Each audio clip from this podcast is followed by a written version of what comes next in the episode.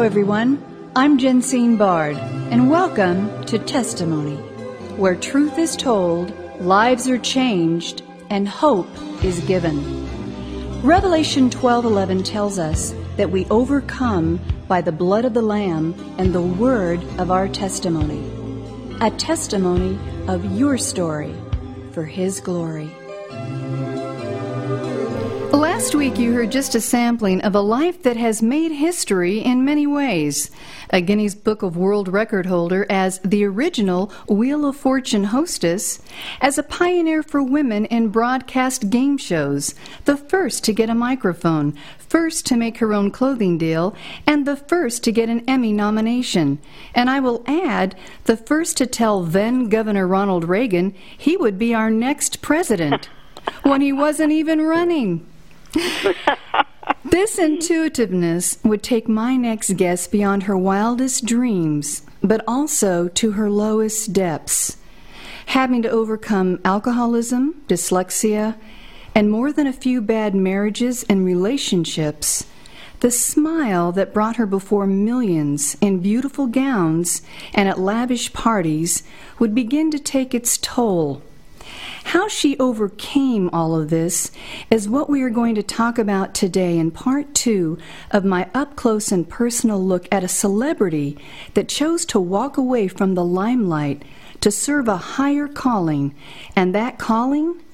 Jesus Christ. Ladies and gentlemen, would you welcome back to testimony a wonderful honor indeed, author of Stop the Wheel, I Want to Get Off, former original hostess of the iconic Wheel of Fortune game show, actress, model, humanitarian, and founder of Wheel of Grace Unlimited Ministries, and my dear friend, doctor and chaplain, Susan Stafford. Susan, welcome back to Testimony. Thank you, Jensine. I might add, my dear friend, also. Hi, honey. Thank you. Great to have you here, Susan. Thank you so much. You know, before we go any further, I want our audience to also know that you have been honored with your own star on the Palm Springs Walk of Fame, as well as being Ambassador of Entertainment for the Walk of Stars in Las Vegas, Palm Springs, and Anaheim, California as well as Goodwill Ambassador to Israel, having made many trips to this area and other areas of crisis throughout the world. Your work as a chaplain in all of these areas is well known, and for those who want to know more, they can pick up your book by going to susanstafford.org.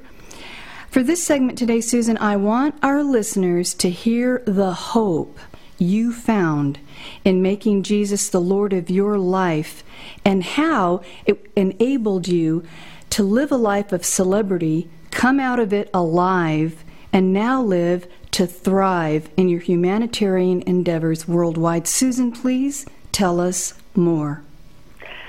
Thank you so much because in order to share and touch the hearts of those people, and that's you right there that are listening right now, when the Lord touches your life, there's not a lot of choice because you realize that without him, without him, for me, I would not be alive, as Jensine well said.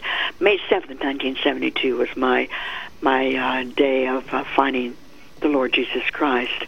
And I realized that regardless of how much evil that were around, the power of evil around you is no match for the power of Jesus within you. And so I realized that when we have an opportunity to work, and I had an opportunity to work in the trenches, and from leprosy I went into uh, coming back to the states, and our leprosy was AIDS, and that's who gave me my star actually on Palm Springs Walker Star was Rock Hudson's uh, people, because I was able to go to Rock Hudson's home. If anybody remembers Rock Hudson, he was an actor, a good actor, and a great guy. And because he was a homosexual, I had a very hard time with not only Christians, but anybody picking up and taking him out to take him to um, a mortuary. And the and the lessons and the life I have learned by just being a servant has been overwhelming for me because you see, I I, I wasn't uh, realizing that Hollywood pretty much eats their young, and and religion is not what I serve. I serve the Master, Jesus Christ. Religion's for the birds, and God's for the people. So those people that are listening to, they can be going to church every day, Jensine, but or every Sunday or Wednesday or whatever. But if they don't have a personal relationship, then they're missing the boat. And so I have to say that because the holy bliss is knowing Him personally and then leaning on Him. But I have been so pig headed. Dying to myself has been, well, it's an everyday effort, isn't it? Well, it certainly is now. You say you became a born again Christian on May 7th, 1972. You mention uh, Dr. Jack Hayford Church on the Way in your book. Is that where you found the Lord?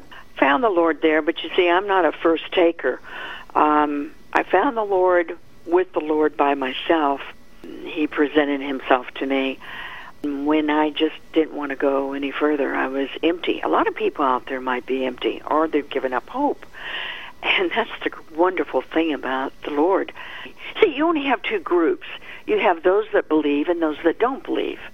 So the people that believe understand what I'm talking about, but but people that don't believe, they're the ones that I have to actually talk. Corrie ten Boom says you feel like you're talking to a tin, T-I-N roof, where in essence you're talking and he's receiving and like they get pick up the phone and they make an RSVP reservation, you got to make an RSVP reservation to get to heaven too. And so I don't know who your demographics are for your audience, but I can tell you that every time that I've gotten down, I've gone to Jeremiah 29:11, um, which says, "For I know the thoughts I have towards you," says the Lord, thoughts of peace and not of evil, to give you a future and a hope and it's the hope I'm hanging on to, like most people hopefully know that that's the truth because we don't know what the future holds, but we know who holds the future.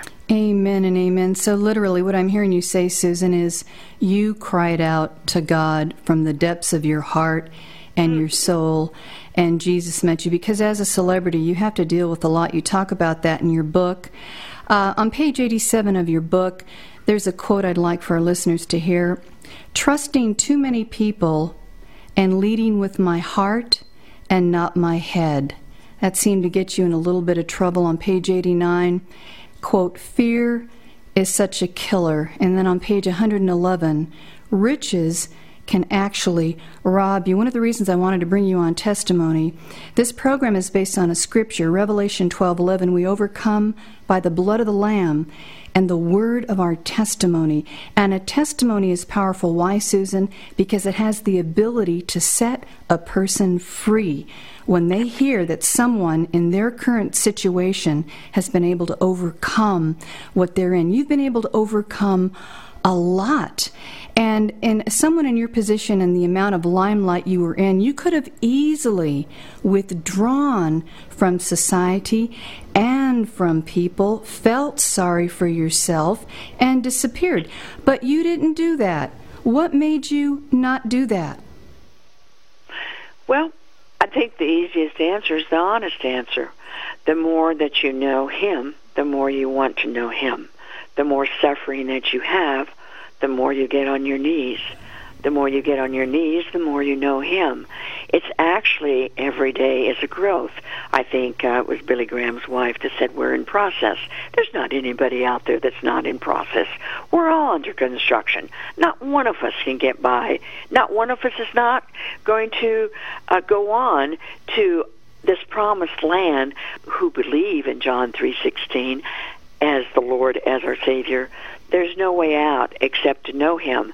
And wouldn't you rather leave, uh, live your life knowing Him than to live your life you didn't know Him and find out when you died that He's real? I mean, uh, seriously, once you know He's real, you can't deny it. You can try to fight as a pig-headed mule that I have been, but it doesn't work. It doesn't work because by yourself you're really nothing. You know, people go on their feelings and emotions. I come across that all the time as chaplain and psychologist. And your feelings don't have. You may feel like running a red light because you got to pick up your pet by a certain time because they're going to close, and you kill two children in the traffic light. But you felt like running the light. Don't you see? Feelings don't have a place.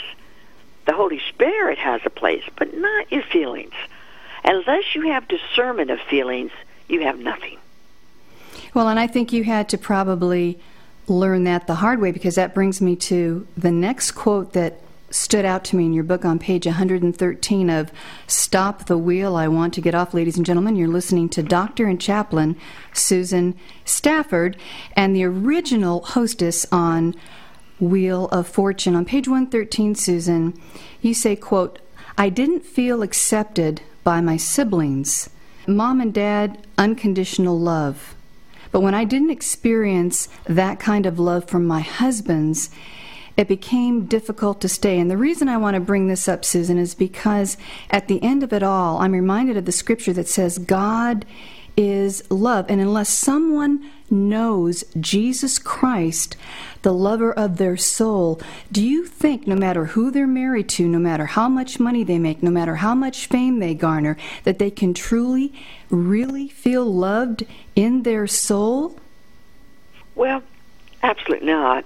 Because you see, uh, most of the people that have that status have paid the public relations man to put it in there, and then they believe it because they read it, but they've placed it, if that makes any sense at all. Um, the Lord sees our hearts, and he, we will be judged accordingly to our hearts. Your deeds don't mean anything, but when you do something and it's from your heart, He knows your heart. He knows why you're doing something, and He knows why you're doing it any thought itself takes away from the Holy Spirit. The Holy Spirit is such a gentle, such a way to live. It's hard sometimes in today's world to live it, but there's no other way because fear fades when we trust our Father. I have to share this with you. We are exactly where the Lord wants us to be.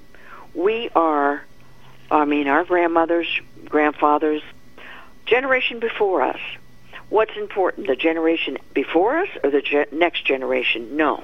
Proverbs says the generation right now, your own generation, is what you want to focus on. Because if you don't focus on your own generation, it can't help the next generation if you don't care of the issues of today's generation.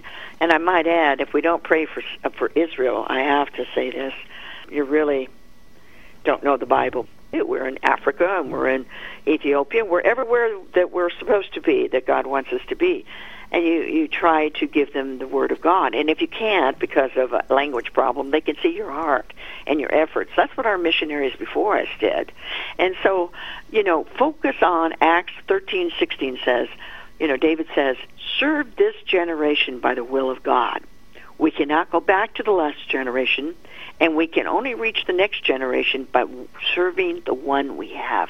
Ladies and gentlemen, you have been listening to author, chaplain, doctor of psychology, and former original hostess of the iconic Wheel of Fortune game show, celebrating over 40 years and syndicated in over 42 countries, and founder of Wheel of Grace Unlimited Ministries.